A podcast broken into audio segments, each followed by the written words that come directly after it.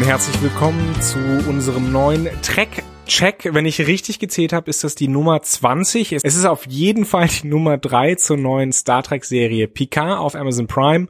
Und mit mir dabei sind Anne und Stefan, denn Nele hat's heute sprichwörtlich weggerissen, also eigentlich nicht sprichwörtlich, sondern nur metaphorisch, was dasselbe ist.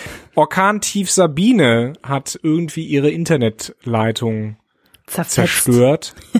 Und ähm, deswegen ist Stefan heute bei uns. Hallo Stefan. Ja, hallo, freut mich wieder mal dabei zu sein. Da müssen wir jetzt alle gemeinsam durch, fürchte ich.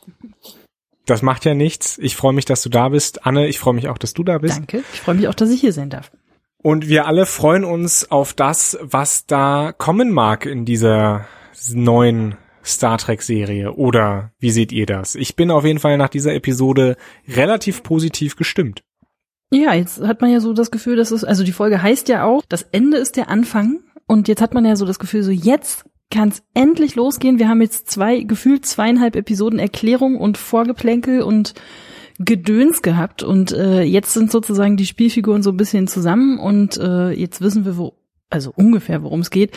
Und ähm, naja, die Folge, also um mal ganz weit vorzugreifen, ganz zum Schluss der Folge haben wir ja diesen ikonischen Moment, wo das erste Mal Jean-Luc Picard seinen ikonischen Spruch sagt. Und äh, ja, so kann man das jetzt sozusagen sehen, jetzt kann es richtig losgehen. Also ich hatte zwischendurch überlegt, ob man diese Folge wirklich gebraucht hätte, aber für zwei Folgen wäre die Handlung dann wahrscheinlich wieder zu verworren. Also ich fand, das war eine ganz gute Mischung aus, man wird nicht total mit Informationen zugeworfen, ähm, man hat aber auch die Möglichkeit, sich ein bisschen was anzugucken, aber es geht trotzdem voran. Also das fand ich schon ganz gut also die haben ganz gut die Mischung gefunden. Interessanterweise waren das auch die drei ersten Folgen, die der Presse quasi gezeigt wurden. Und ich denke mal, dass die drei Episoden jetzt insgesamt, um das mal gesamt zu sehen, irgendwie nötig waren, um die Leute halt wieder in die, die, dieses spezifische Zeitalter irgendwie einzuführen. Also zu sehen, wie sieht die Erde aus, wie sieht die Föderation aus, wie äh, gestaltet sich die politische Situation. Das, obwohl ich jetzt kein großer Fan von der sogenannten Exposition bin, also wo quasi den Zuschauer alles nochmal irgendwie äh, auf ein Silbertablett irgendwie serviert wird, wie, was, warum.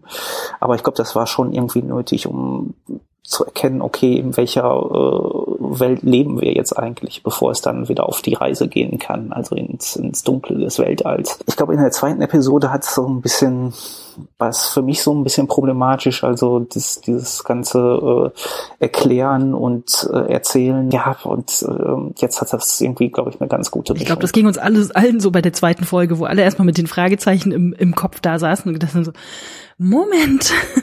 Und ich war jetzt ganz froh, dass sie jetzt nicht in der, wie es Nele letztes Mal ja schon prophezeit hat, dass sie nicht in der dritten Folge nochmal die zweite Folge komplett erklären mussten, sondern wir sind jetzt, glaube ich, alle einigermaßen auf dem gleichen Stand, hoffe ich.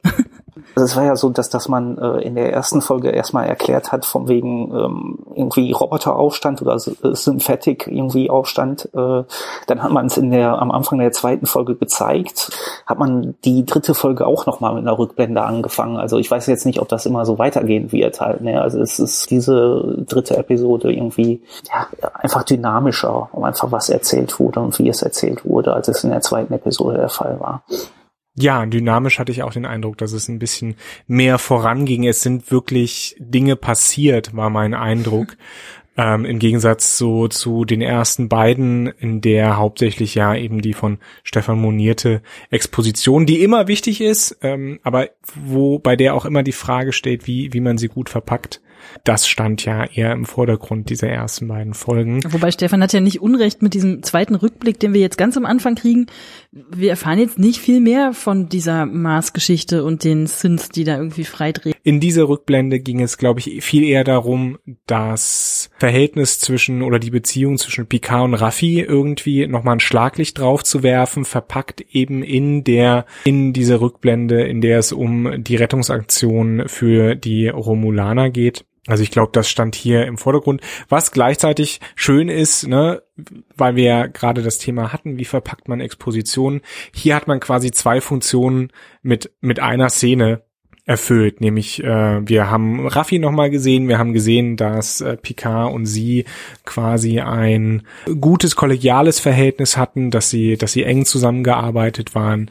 Gleichzeitig haben wir aber nochmal ähm, erfahren, was dieser Sündaufstand für eine Konsequenz hatte und was äh, mit den Remulanern, welche Katastrophe ihnen widerfahren ist.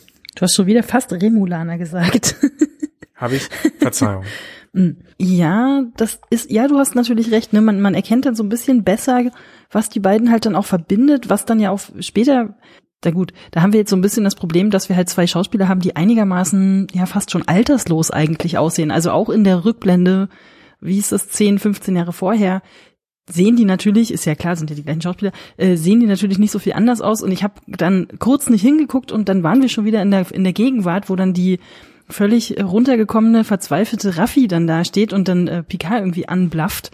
Äh, da hatte ich kurz, hatte ich kurz eine Sekunde, hatte ich kurz so ein Aussetzen und dann so, hä, eben waren sie doch noch, ach so, Moment, ja, okay. Ähm, und ähm, das hatte ja äh, Nele sozusagen auch schon in ihrer Kritik mit reingebracht. Ähm, vielleicht wollen wir mal auseinandernehmen, wieso sozusagen selbst in einer Star Trek Welt ohne Geld jemand naja, dann halt irgendwie wahrscheinlich sozial irgendwie so abstürzen kann, dass er, also so wie Raffi, der es ja offensichtlich in der Zeit dann nicht gut ging danach, was dann da passiert sein kann, dass sie sich da, ja, ganz offensichtlich dann mit diversen Mitteln betäubt und äh, versucht irgendwie den Schmerz zu vergessen, dass sie da irgendwie aus der Sternenflotte ja auch rausgeflogen ist. Jetzt gerade was das Wirtschaftssystem an, angeht, das ist ja äh, so eine so eine unendliche so Faszinationsthema irgendwie für mich, was ich dann auch äh, schon mal bei Twitter irgendwie versucht habe zu erläutern, zu erfragen, wie das denn ist, wie äh, wie die Leute zum Beispiel, sagen wir bei Deep Space Nine um Geld bei Quarks spielen können und sowas alles halt. Also das sind, ist das wirklich so ein Thema, was mich sehr beschäftigt und also meine Theorie ist ja, dass es irgendwie so eine Art Grundeinkommen gibt, wo, wo jeder irgendwie Monat für Monat irgendwie zurechtkommen kann. Und äh, weiß ich nicht, dass, dass man und äh, bei ihr wirkte mir das jetzt so, dass, dass sie da wirklich an, von ihrem Mentor, dem PK, irgendwie völlig äh, äh, enttäuscht ist und äh, daran an, an dieser, dieser, ähm, an diesem Bruch einfach irgendwie total zerbrochen ist ähm, mit ihm und dann einfach äh, weiß ich nicht, irgendwie in die Wildnis, in die Wüste gezogen ist und sich da äh, allein dann den, den Alkohol und die, was immer sie da auch raucht. Es scheint ja irgendeine so Art E-Zigarette zu sein. Also die Dinger haben sich dann ja anscheinend fort äh, durchgesetzt dann später. äh, ja, also das ist, also das mit dem Geld, das wurde ja, glaube ich, nie so hundertprozentig überall für, für jede Art von Gesellschaft irgendwie festgelegt. Aber ja, das dachte ich mir halt auch, dass du dann vielleicht tatsächlich irgendeine Art von sozialer Verbindung brauchst, um halt den Lebensstandard halten zu können, den du dann hast. Und dadurch, dass sie sich dann so völlig, dass sie da so völlig ausgestiegen ist und naja, irgendwie offensichtlich da äh, Subsistenzwirtschaft betreibt, wo auch immer sie dann da wohnt, ja, ist man dann anscheinend gezwungen, da irgendwie mit auf sich selbst gestellt zu sein. Also, wenn ich das richtig verstanden habe, ist die Wirtschaft von Star Trek ja letztlich auf einem Replikator. Sprich, also eine Maschine, die alles auf Zuruf irgendwie äh, herstellen kann auf subatomarer Basis, keine Ahnung. Mhm. Ähm, und die brauchen ja auch Futter, also das Ganze mm, basiert ja auch auf dem Energieerhaltungssatz. Ne? Ich habe mal betrunken ein sehr betrunken einen Kumpel von mir angerufen, der äh, sehr großer Star Trek-Fan ist und sich auch sehr um diese technischen Aspekte immer gekümmert hat und für sie interessiert hat und meinte sehr betrunken, ey, sag mal, die die Enterprise, ne, die recycelt ja alles. ja, quasi. Denk und die nutzt es ja auch, um quasi sich selbst wieder zu reparieren, ne? Äh, ja, ist schon richtig. Kann ich ja so sagen, die Enterprise ist eigentlich auch scheiße? Wenn man das so weiterdenken möchte, ich weiß nicht. Ja, möchte nein, das, ist nicht kommentieren. Blödsinn. Ich will auch niemanden damit beleidigen. äh, aber wie gesagt, das ist ja, das ist ja die Grundlage. Das heißt, äh, wenn ich das auch richtig im Kopf habe, gibt es ja kein Geld in dem Sinne. Ne? Mhm. Brauchst du auch nicht, wenn ein Replikator alles herstellen genau. kann. Und ähm, da dachte ich mir aber auch beim Anschauen so, hm, China hat ja dieses Sozialkreditsystem. Mhm, genau. Und ich bin zwar kein Fan davon, aber es wäre zumindest ein Anwendungsfall für äh, die, die Föderation beziehungsweise die Sternenflotte äh, mit ihrer Replikator-Technologie. Ja? Je nachdem, wie, wie hoch dein Sozialkredit ist, desto bessere Replikator-Technologie bekommst du. Wir, wir hatten das ja auch schon in der letzten Episode, in der es um das Essen auf, äh, auf dem Mars ging, wo sie eben nicht den Top-Grade äh, Replikator, Essensreplikator hatten, sondern nur halt den, wir, das dringend nötige, mittlere, mittel, den Mittelschichtsreplikator sozusagen. Das Sparmenü. Gut, ich meine, auf dem Mars machen die auch so Witze wie What is brown and sticky halt. Ne? Also da haben die für mich nichts anderes verdient als den mittelmäßigen Replikator. Der Humor Ja, hat sich nicht natürlich. weiterentwickelt in den nächsten 300, äh, 300 Eher Jahren. zurückentwickelt, nicht. würde ich sagen. Ähm, aber äh, ich würde mich gar nicht tatsächlich so sehr an, an dieser Frage aufhalten, ähm, einfach weil es nicht erklärt wird und eben im Hintergrundrauschen der Star Trek Utopie quasi versinkt. Aber äh, es ist natürlich ein wichtiger Punkt und man kann sich auch fragen, ob äh, Raffi diese selbst gewählte Askese nicht auch ein bisschen, ja, eben zelebriert. Ähm, sie hat sich ja selbst dann dann dann abge, abgeschlossen. Ich denke das auch, dass das wirklich so eine Abkanzelung ist und auch so ein irgendwie, also dieser Bruch mit Picard scheint die da wirklich so sehr extrem zugesetzt zu haben. Mhm. Was ja auch verständlich Natürlich. ist. Was ich dann nur wieder interessant finde, äh, ist, dass er, dass Picard, wenn man es jetzt böse sieht, Ruffy ja auch manipuliert. Ne? Es ist klar, dass sie diese Tal Shiar und Jadwash Verbindung schon lange gesehen hat in der Föderation oder in der Sternenflotte Mhm. in dem Fall. Und ähm, er ködert sie damit und anschließend behandelt er sie äh, wie ein normales äh, quasi Crewmitglied, indem er ihr Informationen zuspielt und sagt, guck sie doch eh an, äh, erstatte mir bitte Bericht. und das ist ja schon Gelernt ist gelernt. eigentlich ja, ja, ja, natürlich. Also er weiß, mit wem er da zu tun hat, aber das ist schon so ein bisschen manipulativ. Also ob er ihr da so hilft, ich sag mal aus thera therapeutischer Sicht, ich bin jetzt kein Psychotherapeut, ja, aber aus therapeutischer Sicht fände ich das irgendwie, hm, fragwürdig. Ja, vor allem, äh, Ich, ich sag mal, so, so, so eine Art äh, Paar- oder Familientherapie wäre wahrscheinlich gesünder, aber in dem Fall ist es gut, ich krieg, äh, denkt er sich wahrscheinlich auch, okay, ich kann sie vielleicht aus, aus diesem äh, Trott, in dem sie sich befindet, rausholen und gleichzeitig meine eigenen Vorteile da irgendwie gewinnen halt, also und mich selber da irgendwie weiterbringen. Klar, ob das moralisch so einwandfrei ist, das ist natürlich wieder eine andere Frage. Finde ich aber auch interessant, dass jemand, der älter ist als, weiß ich nicht, vielleicht so alt wie wir, dann sozusagen beleidigt abzieht, sich die Flasche schnappt und sich dann in die Ecke setzt und erstmal schön aus der Flasche trinkt. so, da musste ich kurz lachen bei der Szene. Es war so, Von den, okay. den guten 83er ja, Jahren. und wahrscheinlich hat äh, Jean-Luc dann auch so, nein, doch nicht, nein, wir wollten das, das muss doch erst atmen, so der gute Wein. also, Ich glaube schon, Luc hat sich nie für, wirklich für den Weinanbau der, der kann keinen also, Tee, der kann wahrscheinlich auch keinen Wein, keine Ahnung. Ich möchte ihm da jetzt nichts unterstellen. Es scheint sich ja für, um einen okayen Jahrgang zu handeln, wenn er ihn sogar aufwendig in, auf Flaschen ziehen lässt. Sonst hätte er da gleich einen Tetrapack füllen können oder so. ähm, Chateau Picard aus dem Tetrapack. 1,99 Das, äh, beim Penny, genau. Da braucht man auch keinen Bioanbau. Das schreibst du einfach drauf. Das passt schon. Raffi wird das erste Mitglied dieser neuen Crew, die Picard um sich herum sammelt und sie stößt Picard ja auch auf einen neuen Piloten, der auch ein eigenes Schiff hat, nämlich Captain Ramos. Mhm. Cristobal. gucken. Cristobal Ramos. Kann ich mir wenigstens auch mal Ähm, merken. Das ist nicht so ein, so ein kurzer, merkwürdiger Name, sondern den, der bleibt sofort im Kopf. Du meinst wie Rizzo und Oh. Narek Ja. und O. Nee, heißt der nicht Rios? Ramos? ja, siehst, na, Scheiße. Rios oder Ramos? Wolverine. Wo ist das denn? Warte mal. Cristobal Rios. Also Cristobal Rios mit seinem Vollbart und der dicken Zigarre und einem Titaniumsplitter in der Schulter, als wir ihm zum ersten Mal begegnen. Das ist ein ganz schön großer Und- Splitter. Da fragt man sich, wie lange der den da schon stecken hat und wie man mit sowas überhaupt äh, ganz gechillt an irgendeiner Konsole sitzt. Ich meine, wie lange hatten der den da schon drin? Duscht er damit? Schläft er damit? Keine Ahnung. ich sag nur Opiate. Äh, äh, Ja, aber mh. also das ist die Zeit, wo äh, irgendwie kommt mir da auch sehr wenig Hypospray und irgendwelche andere Star Trek Medizintechnik vor. Also Ja, aber ich, ich glaube, der, der äh, wird ja auch so ein bisschen als äh, tougher Typ einfach inszeniert, dass der, äh, also. Meinst du, mit so einem Riesensplitter in der Schulter? Hm.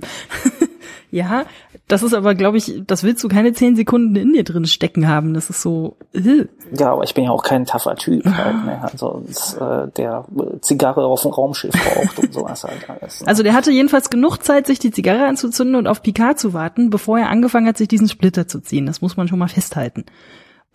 Könnt ihr jetzt bewerten, wie ihr wollt. Das wirkt so ein bisschen so wie der Han Solo Archetyp. Ähm, ja, da dachte ich auch dran, Stefan. Ja, Han Solo. Der, der, alte Seebär, so irgendwie so die Mischung halt. Ne? Aber immer einen coolen Spruch auf den Lippen halt. Aber dann wiederum hat er dieses Notfallhologramm, ähm, das anscheinend irgendwie eine eine Persönlichkeitsabspaltung von ihm ist oder? Ich weiß es nicht. M möglich. Oder ich dachte, vielleicht hat er sich ja. den einfach gebaut, damit er dann nicht so alleine ist, weil das kann ja psychisch sonst auch schwierig werden, wenn du da die ganze Zeit nur mit dir aber, selbst. Aber warum dann eine, bist? aber warum dann einen Charakter bauen, ein äh, Hologramm, das eindeutig einem auf die Nerven geht? Ja gut, ich meine, der Holodoktor aus, aus äh, bei Voyager war ja auch ein, so ein ziemlicher Charakter, der äh, allen irgendwie auf den Keks ging. Also so ist hm. es, glaube ich, nicht. ich ich frage mich dann eher, wie, wie so, wenn du eine freie Entscheidung hast. Äh, du meinst, warum die sich jemanden aussucht, der genauso, also der praktisch er selbst ist?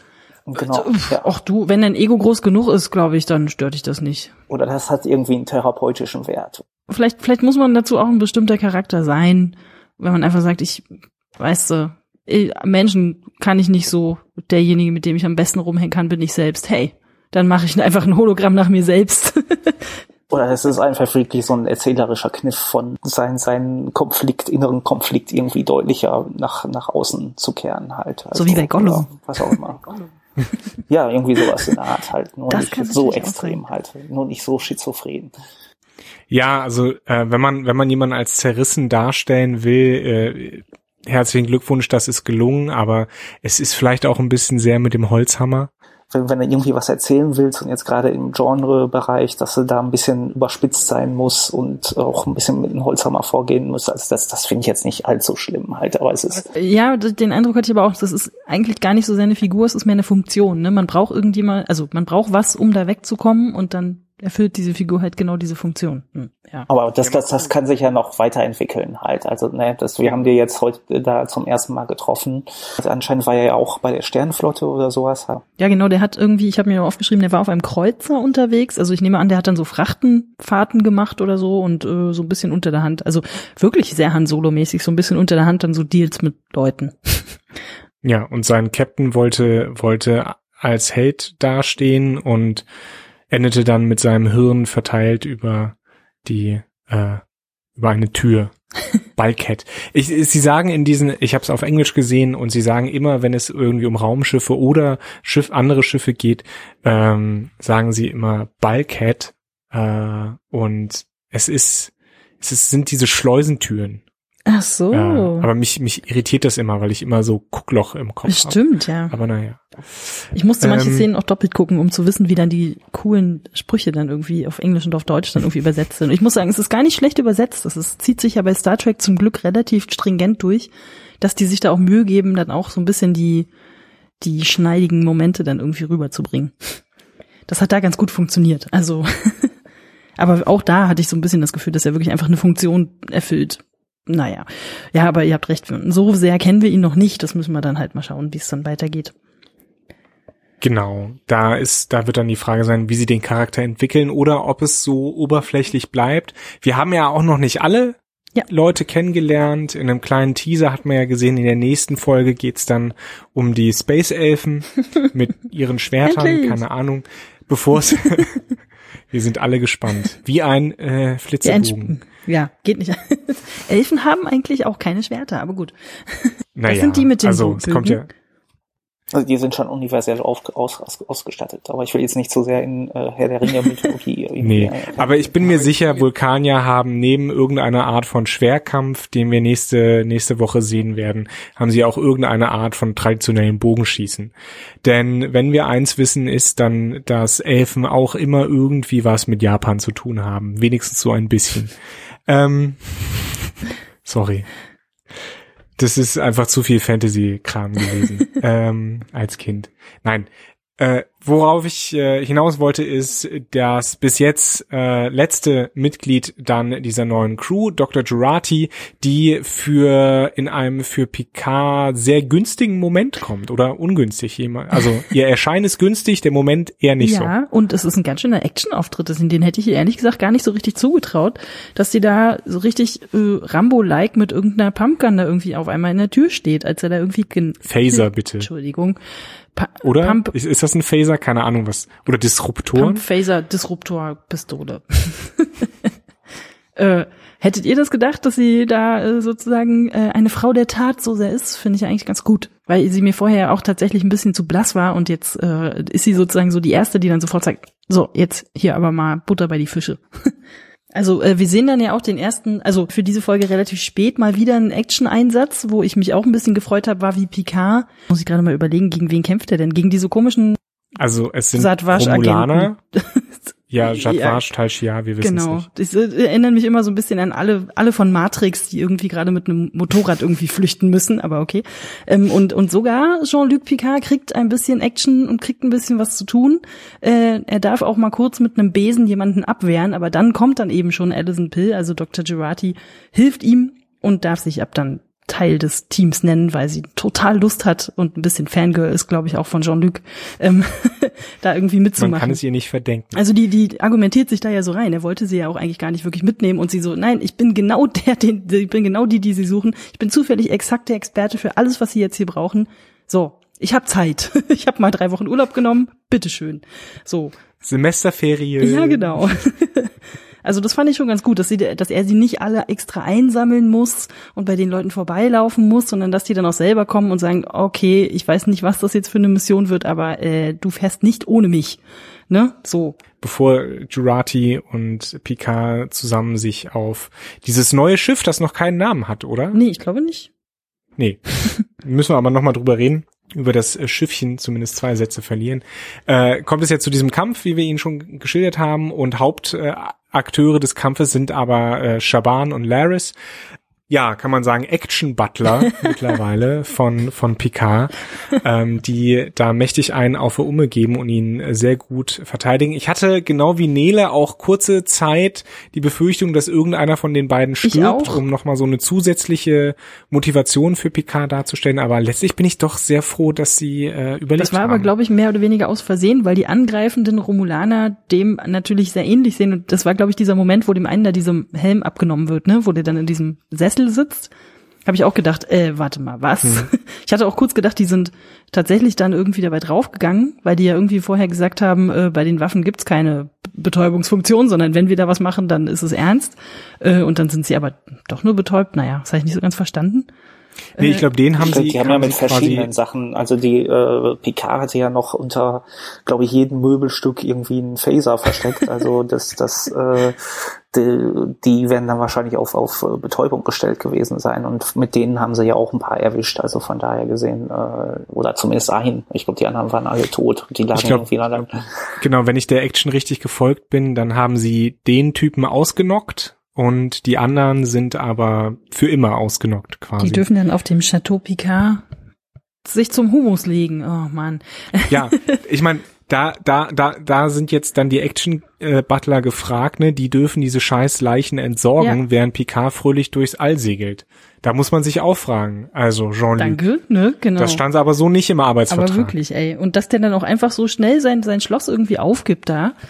Das hätte ich jetzt so nicht gedacht. Dass er einfach sagt, so ja, äh, wahrscheinlich sehen wir uns nie wieder, ne, macht mal hier ein bisschen fegen. Naja, gut. das, das war, das war relativ plötzlich tatsächlich. Also wir wussten natürlich, dass er aufbricht, aber dass er dann gleich so, da so die, die Türen abschließt, äh, gefühlt dann irgendwie noch, äh, vor die Fenster dann noch, dass er alles sturmsicher macht.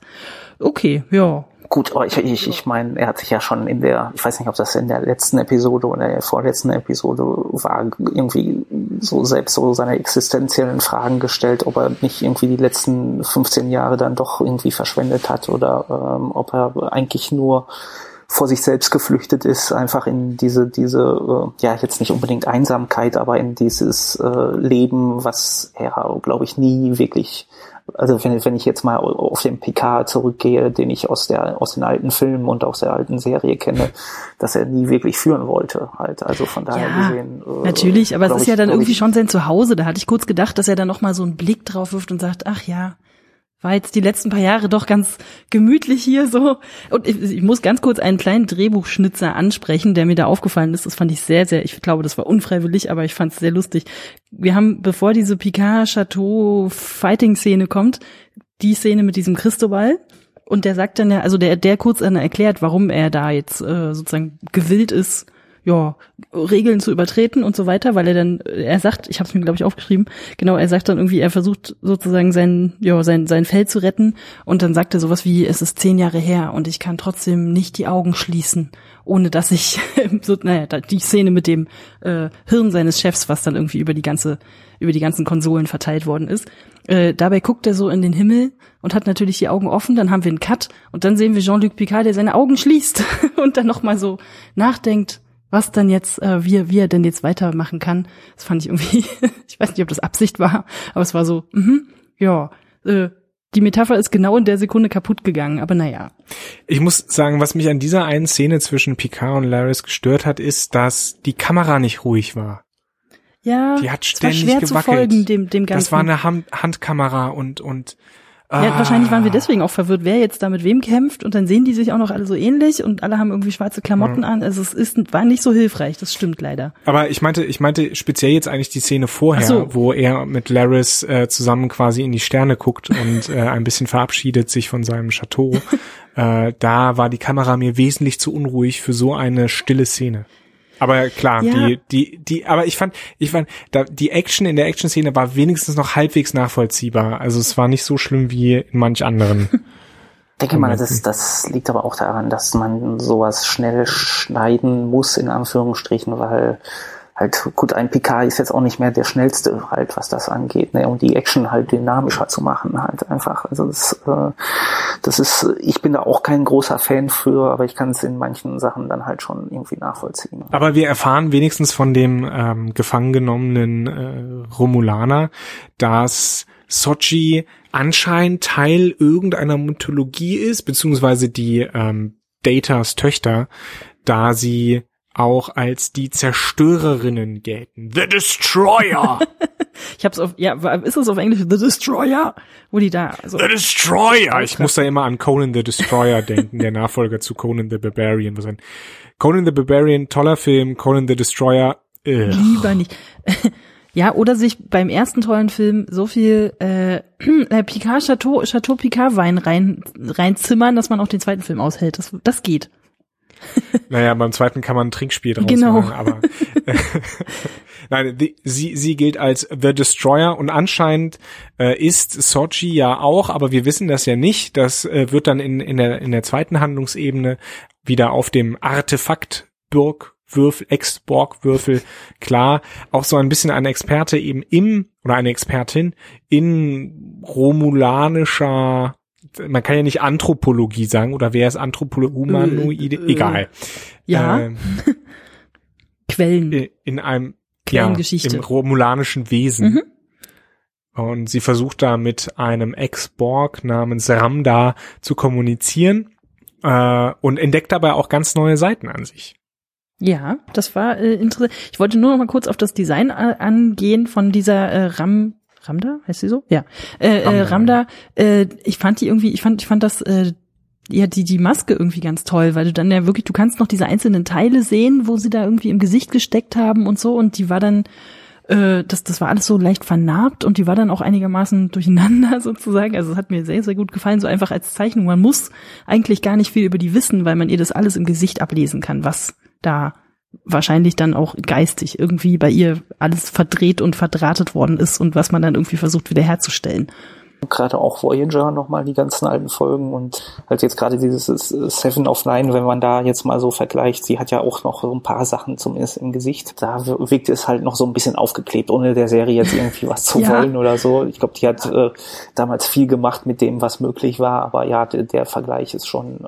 Genau, ja, genau. Dann haben wir sozusagen diesen, ja, was, was ist es denn? Breakdown, wenn man so will, Zusammenbruch von, von Ramda, die da irgendwie total ausrastet. Durch, durch was wird sie da überhaupt genau getriggert? Das habe ich nicht so ganz verstanden, dass sie einfach, sie hat sich da ihre Mosaiksteinchen gelegt und die haben da irgendwie zwei Sätze gewechselt und schon ging das irgendwie los, dass sie da gesagt hat, so, ich kenne dich, du bist die aus der Mythologie, oh nein. Und ähm, Sochi weiß ja auch gar nicht, wie ihr so richtig geschieht.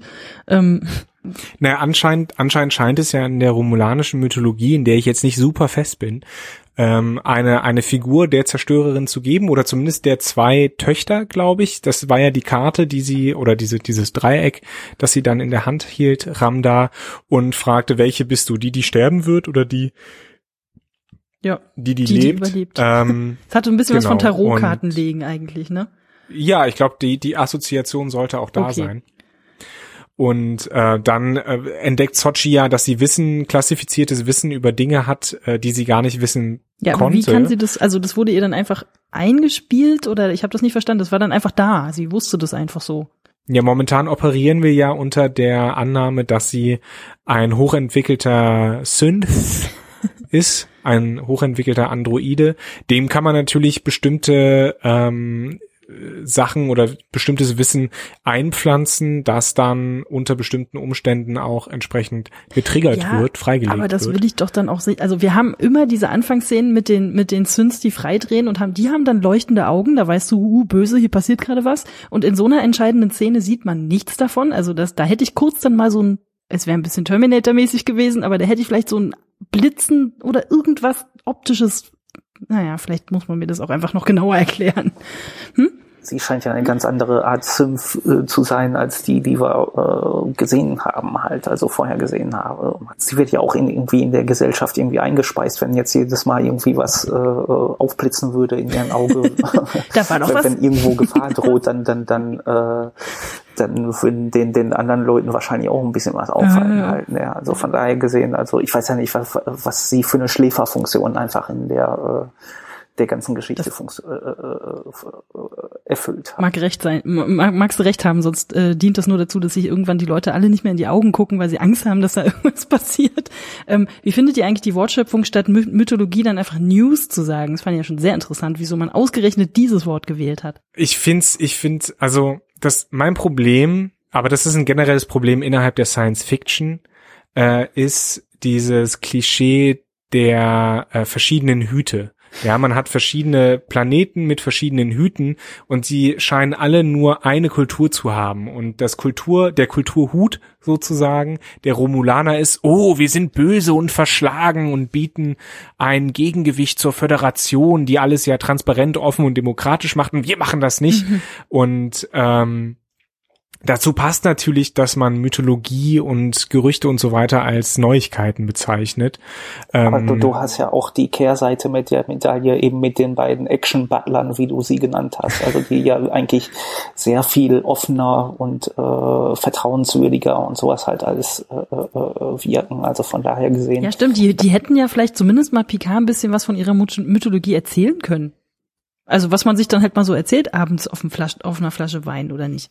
Also mich würde das schon interessieren, was die da irgendwie so. Vielleicht haben die auch so eine heilige Schrift oder was? Ich weiß es jetzt nicht. Vielleicht haben die beiden jetzt nicht so den Bezug einfach dazu. Vielleicht Atheisten. sind sie deswegen ja, oder halt einfach säkulär irgendwie eingestellt. Also dass, dass äh, sie zwar davon wissen, aber damit jetzt nicht unbedingt hausieren gehen. Also äh, ich denke schon, dass da schon ein bisschen differenziert wird halt. Also du hast natürlich dann auch deine Figuren, die äh, halt, wie heißen die beiden jetzt, die sich immer äh, Geheim, wir haben sie geheime Geheimagenten genannt, glaube ich.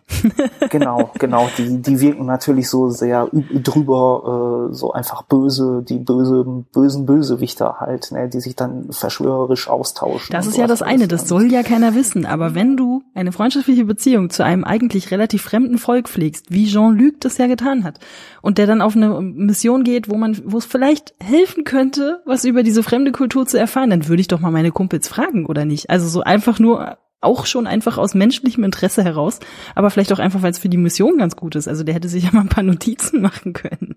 Das ist jetzt so ein bisschen, ähm, das ist jetzt blöd, dass er die jetzt halt nicht dabei hat und dann einfach mal nicht fragen kann. Weil wir jetzt sind, jetzt weiß er halt, jetzt ist er immer ein bisschen auf diese News-Häppchen, haha, News, auf diese Nachrichtenhäppchen angewiesen, auf die der Zuschauer natürlich auch angewiesen ist. Und äh, klar, aus dramaturgischen Gründen, logisch, aber ich fände es, glaube ich, nicht schlecht, wenn er so ein kleines bisschen mehr Wissen haben könnte oder es zumindest angedeutet wäre, wenn das so wäre. Haben sie offensichtlich nicht dran gedacht, keine Ahnung. Naja, ich meine, Sie wissen, Sie haben ja jetzt diesen, dieses Wort äh, der Zerstörerin oder des der Destroyer ähm, haben Sie ja jetzt fallen gelassen. Das heißt, Sie wissen, dass es da ist. Ich hoffe, dass wir äh, vielleicht Shaban und Laris noch weiter verfolgen können, wie sie eventuell so ein bisschen ähm, Recherche betreiben für Jean-Luc. Jean-Luc, glaube ich, ist ja eher auf der Suche nach Sochi. Ja. Und sobald die sich treffen und Sochi vielleicht selber noch ein bisschen Recherche betreibt, äh, könnte es ja sein, dass ähm, dass wir dann auch so ein bisschen mehr erfahren. Äh, ich, ich warte ja eigentlich nur auf den Moment, wo klar wird, was ein roter Hering ist und was nicht. ähm, ob Sochi beziehungsweise die Datas Töchter, ich glaube ja nicht, dass Sochi die einzige ist, ähm, ob, ob die tatsächlich Synths sind, vielleicht sogar eine, eine, ein Zwischending, ein Zwitter aus Sünd und äh, Mensch, wir wissen es nicht. Ähm, ja, aber, aber, also da, das ist, nichts ist so, wie es scheint. Gut, das kannst du jetzt aber für alles sagen. Äh, kurze, äh, kurze Nachfrage nochmal zu dieser Szene mit dem Kampf. Wieso zerfallen Vulka Vulkanier einfach zu Staub? Und da bleibt dann nichts übrig. Du meinst Romulaner. Äh, Rum, oh Gott, ich habe ja, äh, du hast recht, ich habe Vulkanier in meinen Notizen geschrieben. Es tut mir leid, die anderen, mit den anderen Ohren. Sowieso über die Ohren müssen wir gleich nochmal sprechen. Diese Szene mit, mit Rizzo, die dann irgendwie da steht und sagt, I'm back. Und dann zeigt sie so auf ihre Ohren, was soll das denn? Also ich meine, hä? Das ist gut für einen Zusammenschnitt äh, für später, wenn man mal so einen was bisher geschah braucht, aber warum macht man das?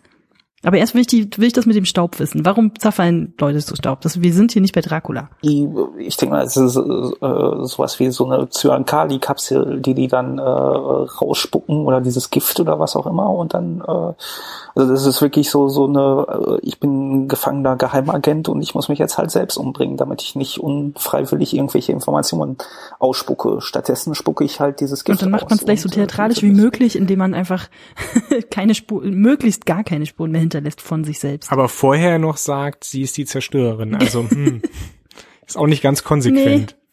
Aber die Klamotten sind ja auch mit zu Staub zerfallen. Weil das eine sehr starke, ätzende Säure ist. Aber Sochi ist ja auch explodiert deswegen. Nee, nicht so, äh, so, äh, Daesh. du meinst, du meinst, das Parkett von Chateau Picard hat jetzt einen riesengroßen Säurefleck innen drin? Das möchte ich Vielleicht hält die Imprägnierung, ich weiß es nicht. Ich wollte es nur anmerken. Ist ja gut gebonert, vielleicht. Das kann schon sein. Ist ja Jedenfalls, Space-Boner. irgendwer muss das hinterher jedenfalls alles wegfegen. Das tut mir ein bisschen leid. Ja gut, aber dafür haben sie ein schönes Anwesen halt, ne, mit Weinbau, Weinanbau und sowas alles, ne, da kann, kann man auch ruhig ein bisschen sauber machen, denke ich mir.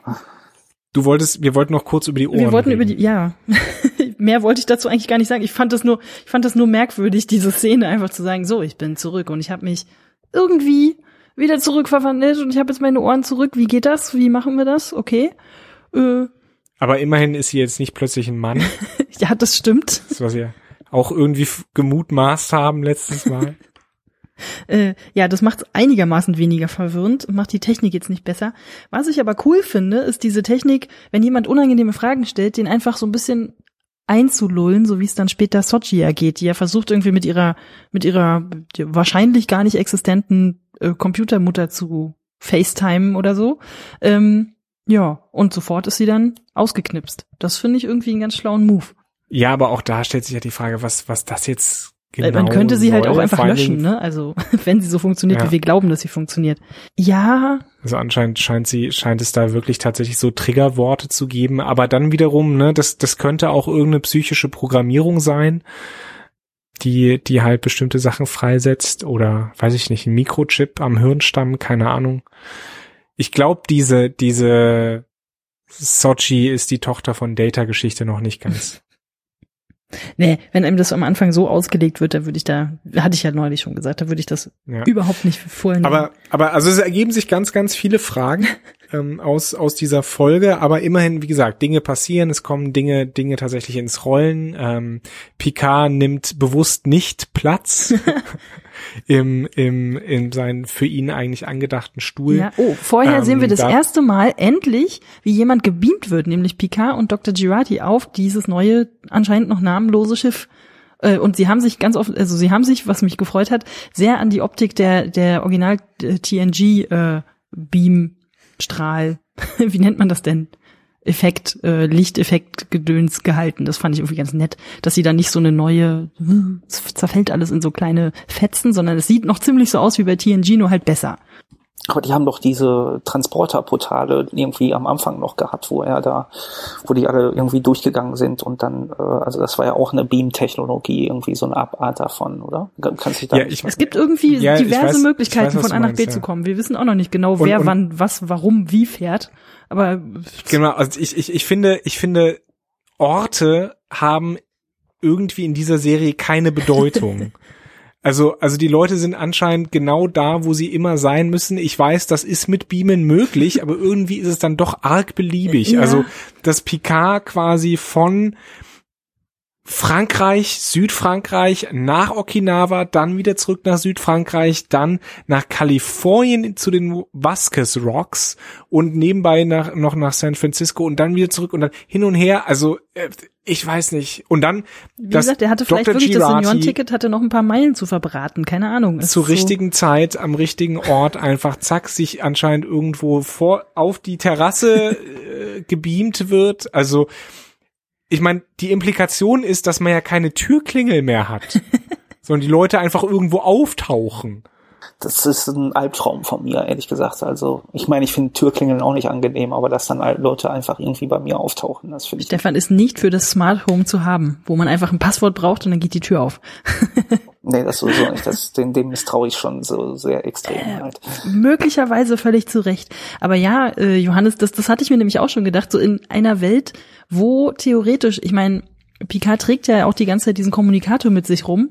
Wissen wir was über die Abhörtechnologie dieser Zeit? Ich glaube nicht. Also äh, vielleicht kann dann, und wir wissen, dass es sehr lebensechte Hologrammtechniken gibt, die da überall rumspuken und jeder baut sich anscheinend, wie er lustig ist, da irgendwie sein Hologramm zusammen ähm, da würde ich mal ein bisschen vorsichtig sein. Ich meine, sogar äh, äh, Raffi hat doch dann, sagt doch dann irgendwie was von wegen, ja, äh, sorry, wir müssen hier vielleicht mal ein paar Sicherheitschecks machen, bevor wir hier unsere Crew zusammenstellen. Bist du eigentlich bescheuert, die Leute nicht mal wenigstens zu scannen, bevor du sie da irgendwie aufs Schiff Das fand lässt? ich sehr gut, ja. Also das ist, glaube ich, nochmal ein ganz anderer Kaninchenbau, wenn man jetzt in, in äh, so datenschutztechnische Dinge irgendwie. Ja, nee, aber wir müssen also, ja jetzt auch erzählertechnisch oder dramaturgisch davon ausgehen, dass A, jeder irgendeine Art von Hologramm sein kann, weil warum sonst sollte jemand vielleicht auch erzählerisch praktischerweise gerade in diesem Moment da sein äh, oder zumindest Sachen mitbekommen und so. Äh, und äh, die gehen da mit ihrer persönlichen Sicherheit irgendwie, also auch äh, mit Informationen und wer, wer wen womit hinnimmt, dann jetzt nun nicht gerade geheim um für so eine geheim äh, für so einen geheimen Flug, der da irgendwie versucht, irgendwas rauszufinden. Da ist Picard, glaube ich, ein bisschen, äh, sagen wir mal, leichtsinnig. Und natürlich kommt Raffi nur so ein Stück weit mit. Wir wissen natürlich alle, dass das heißt, dass es nicht zu dieser Anhalter, wir werfen dich mal an der nächsten Raststätte raus Situation kommen wird, sondern dass sie natürlich die ganze Zeit dabei sein wird, hoffentlich. Aber da fand ich gut, dass sie dann wirklich diejenige ist, die da nochmal so ein bisschen äh, äh, sagt dann, okay, Vorsicht Leute, wir wissen nicht genau, mit wem wir es hier vielleicht zu tun haben. Vielleicht sollten wir mal ein bisschen aufmerksamer sein. Ruffy ist so ein kleiner Aluhut, so ein bisschen habe ich den Eindruck, aber das ist ja, das ist ja okay, denn äh, du bist ja nicht paranoid, wenn sie wirklich hinter dir her sind. Richtig. Und anscheinend ist ja irgendjemand hinter Picard und damit auch hinter ihr her. Ähm, ich find's schön, äh, dieses Design vom Schiff, um nochmal kurz darauf ja, zurückzukommen, äh, dieses kurz zu sehen. Es ist, ich, ich, was mich lange Zeit bei Star Trek ja abgeschleckt, äh, abgesch was mich ja lange Zeit bei Star Trek abgeschreckt hat, ist das Design der Föderationsschiffe gewesen, weil ich das immer von außen jetzt meinst du nicht die Brücken und so von außen ja ja nicht von innen von innen ist alles gut ähm, von außen fand ich das immer so auch gefährlich, weißt du, weil so eine Warpgondel, ein falscher Schuss von so einem Torpedo und bumm ist die weg, ja. Ähm, deswegen Aber fand dann ich das. hat man ja noch eine zweite halt. Also, ne, äh, äh, ja, und gut, dann hast du ganz schnell keine mehr. Also da ist es nicht sehr stabil das gebaut. ist mir das auf jeden Fall leider. alles viel zu zerbrechlich. Ähm, darüber bin ich mittlerweile drüber hinweg. Ähm, Du hast, aber ich- ich freue mich trotzdem, Wahrscheinlich ein, ein irgendwie cooles Design zu sehen. Aber du, du da, da muss ich dir recht gehen, seit, seit ich das erste Mal, ähm, wie heißt es, Gravity gesehen habe, hätte ich da auch sehr viel mehr Angst vor so rumfliegenden Space-Teilen, die da irgendwie in das Schiff reindotzen und da kann ja sonst was passieren. Äh, ja, doch. Vielleicht sollte man die Dinger ein bisschen stabiler bauen. Aber ähm, ja, müssen wir dann mal sehen. Ich mochte, ich mochte die alten Designs immer, und gerade weil die irgendwie anders waren als die typischen Science-Fiction-Raumschiff-Designs. Also mir haben die immer gut gefallen. Ich habe über die praktischen Aspekte jetzt nicht so sehr nachgedacht. Um Ich will da auch nicht drüber herziehen. Also die, die haben ihre Berechtigung, sie sind sehr einprägsam, weil sie eben so besonders sind. Also das ist alles, alles absolut okay. Wie gesagt, ich will mich nicht Haben, drüber haben lustig wir machen. ein, ein Sternenflottenschiff in der neuen Serie, in der Picard-Serie jetzt eigentlich gesehen mal? Äh, ich bin mir gar nicht so sicher jetzt gerade. Also wir hatten nur die, die Enterprise halt am Anfang. Ich glaube, wir haben auch ganz am Anfang bei äh, irgendeinem dieser Rückblicke mal bei dieser Mars-Situation mal was gesehen, aber nicht so Aber jetzt richtig. nicht so genau. Also wir haben wirklich nur, glaube ich, Modelle und äh, halt die alte Enterprise E haben wir dann noch gesehen. Äh, Nee, nicht ED war das genau. Ähm, aber ansonsten haben wir jetzt nichts irgendwie so richtig gesehen, wie die, wie die sich jetzt irgendwie weiterentwickelt haben. Ne? Das heißt, ihr Also, wollt eigentlich gar nicht wissen, wie die Story weitergeht, ihr wollt dann die Baupläne haben. Ich, ich will Raumschiffe sehen, Raumschiffdesign. Risszeichnungen. Genau. Ja. Nichts weiter. Ich will nur Risszeichnungen sehen. Gib mir eine Risszeichnung, ich, ich plakatiere meine ganze Wand damit. Es gab doch mal diese Sendung, äh, irgendwie so Sonntagmittags rum, nach der Maus, das weiß ich noch, äh, wo dann irgendwelche Kunstgemälde so ganz detailliert auseinandergenommen worden sind und dann so die äh, Linie des Lichtes erklärt dann noch, wie der Altar beleuchtet wird und so. Da, so könnte man das vielleicht auch machen, dass man mal so einen Bauplan nimmt und dann einfach so eine halbe Stunde Also mal, ich weiß ja nicht, was für ein Fernsehen du gesehen hast. äh, nur das Bildungsfernsehen natürlich. Ähm, eine kurze Frage vielleicht zum Schluss. Äh, Stefan, du hast ja auch erwähnt, die Presse hat so die ersten drei Folgen bekommen. Was ich mich ganz am Anfang äh, gefragt habe äh, unseres Podcasts heute, habe ich äh, ist mir der Gedanke gekommen, wäre Picard eigentlich für jemanden, der nur so ein bisschen Ahnung hat vom Star Trek Universum, also der vielleicht noch nicht mal weiß, wer jetzt genau Captain Picard ist, Captain Jean-Luc Picard, wer wäre diese Person jetzt drin? Hm. Nennen wir ihn Günther. Günther, der Star Trek Günther- nicht von Star Wars unterscheiden kann. Das genau, Günther weiß, es gibt Star Trek und es gibt Star Wars. Und das eine ist Äh, mit das Rittern und das, das andere ist eine- mit irgendwas mit viel Gelaber. Richtig. Ja. Und Jean-Luc Picard ist Captain. Hm. Meinst du mit drin, äh, so zu sagen, hey, ich bin an Bord und ich habe da jetzt voll Bock Ja, drauf? schaltet oder der Folge du mit 4 auch an. Genau, schaltet Günther ähm, Folge 4 an, beziehungsweise glaubt ihr, dass Günther jetzt ungefähr so weiß, in welche Richtung es geht und was mit den Charakteren anfangen kann? Ich glaube schon, aber ich glaube, dass es für Leute, die eine Geschichte mit der Figur haben und auch mit dem Star Trek-Universum haben, wesentlich leichter sein wird, da irgendwie den Einstieg und auch einen schnellen Einstieg zu finden und zu sagen, hey, das hat irgendwie eine Bedeutung für mich und äh, ich möchte einfach, weil da so eine lange Geschichte für mich dranhängt, äh, das weiterverfolgen halt. Ja, das Problem hast du ja aber auch eigentlich mit allen Spin-offs. Also es gibt welche, die sind so äh, alleinstehend erzählt, ähm, also anderes Genre, aber zum Beispiel bei Better Call Saul funktioniert das ja ziemlich gut. Das kann man auch völlig losgelöst von von Breaking Bad gucken und versteht trotzdem, was das soll. Und äh, find, meiner Meinung nach nimmt man da auch noch mal eine ganz andere Nähe zu den Figuren nach. Ich glaube, bei Picard funktioniert das nicht so gut, ehrlich gesagt. Also ich kann mir nicht vorstellen, dass jemand, der jetzt Picard guckt, dann noch mal sagt, okay, dann fange ich jetzt mal, wenn ich das fertig geguckt habe, fange ich mal mit TNG Staffel 1 an. Da hört er wahrscheinlich bei Folge 2 eh wieder auf. Aber ähm, äh, das ist so ein bisschen, ich glaube, es ist ein bisschen zu schwierig und ich habe ein bisschen Angst, das haben wir ja schon ein paar Mal gesagt, ähm, dass die, natürlich müssen sie ja auch versuchen, neue äh, Zuschauer mitzunehmen und dass da wahrscheinlich ein bisschen auch, klar, die Action war jetzt, ist in Ordnung, man kann das gerne machen, ich habe da überhaupt kein Problem mit, die sieht auch gut aus, ähm, aber die Leute, die dann zum Beispiel auch von den Kinofilmen kommen oder dann halt wirklich einfach nichts damit anfangen können, Äh, ja, mit, die, die werden dann wahrscheinlich über diese komische Geheimagenten-Story mit, mit äh, Commodore O irgendwie versucht werden zu ziehen und ich weiß nicht, ob das klappt. Weil die geht mir jetzt schon ein bisschen auf den Keks, muss ich sagen. Das ist so ein bisschen so, alles was so Narek angeht, ich weiß nicht. Da muss noch ein bisschen mehr kommen, sonst interessiert er mich auch ehrlich gesagt nicht weiter. Das äh, ist auf jeden Fall, also worum es mir ging, ist halt diese Frage, ob Picard auch ohne Vorwissen quasi schaubar ist. Natürlich hat die Sendung einen größeren Reiz, wenn man eben die Figuren kennt, wenn man das Universum kennt. Aber ich glaube, mit der Exposition, die wir in dieser und den anderen letzten beiden Folgen bekommen haben, käme man auch ohne viel Vorwissen ganz gut rein. Also man nimmt ja immer so ein bisschen was durch die Popkultur auf, ne? Allein äh, das Facepalm-Meme. Ja, also, dass man äh, den schon mal gesehen hat und der, oh, das ist die Serie genau. mit dem Typen, der immer das mit der Hand macht. Ja, okay, gut. das kann ich mir schon vorstellen, aber ja, ich weiß nicht, ich weiß nicht so richtig, ob das dann auf die richtige Art und Weise die Leute anspricht, dass die dann so mitgezogen werden. Vielleicht schon. Also mir, mir, ich hätte dann vielleicht doch gerne noch ein bisschen mehr diesen besonnenen Picard von, von früher, aber ob es den so noch gibt, wissen wir natürlich nicht dadurch, dass er ja auch einfach eine gebrochene Figur ist. Ähm, ich bin da noch skeptisch. Stefan, wie sieht's bei dir aus?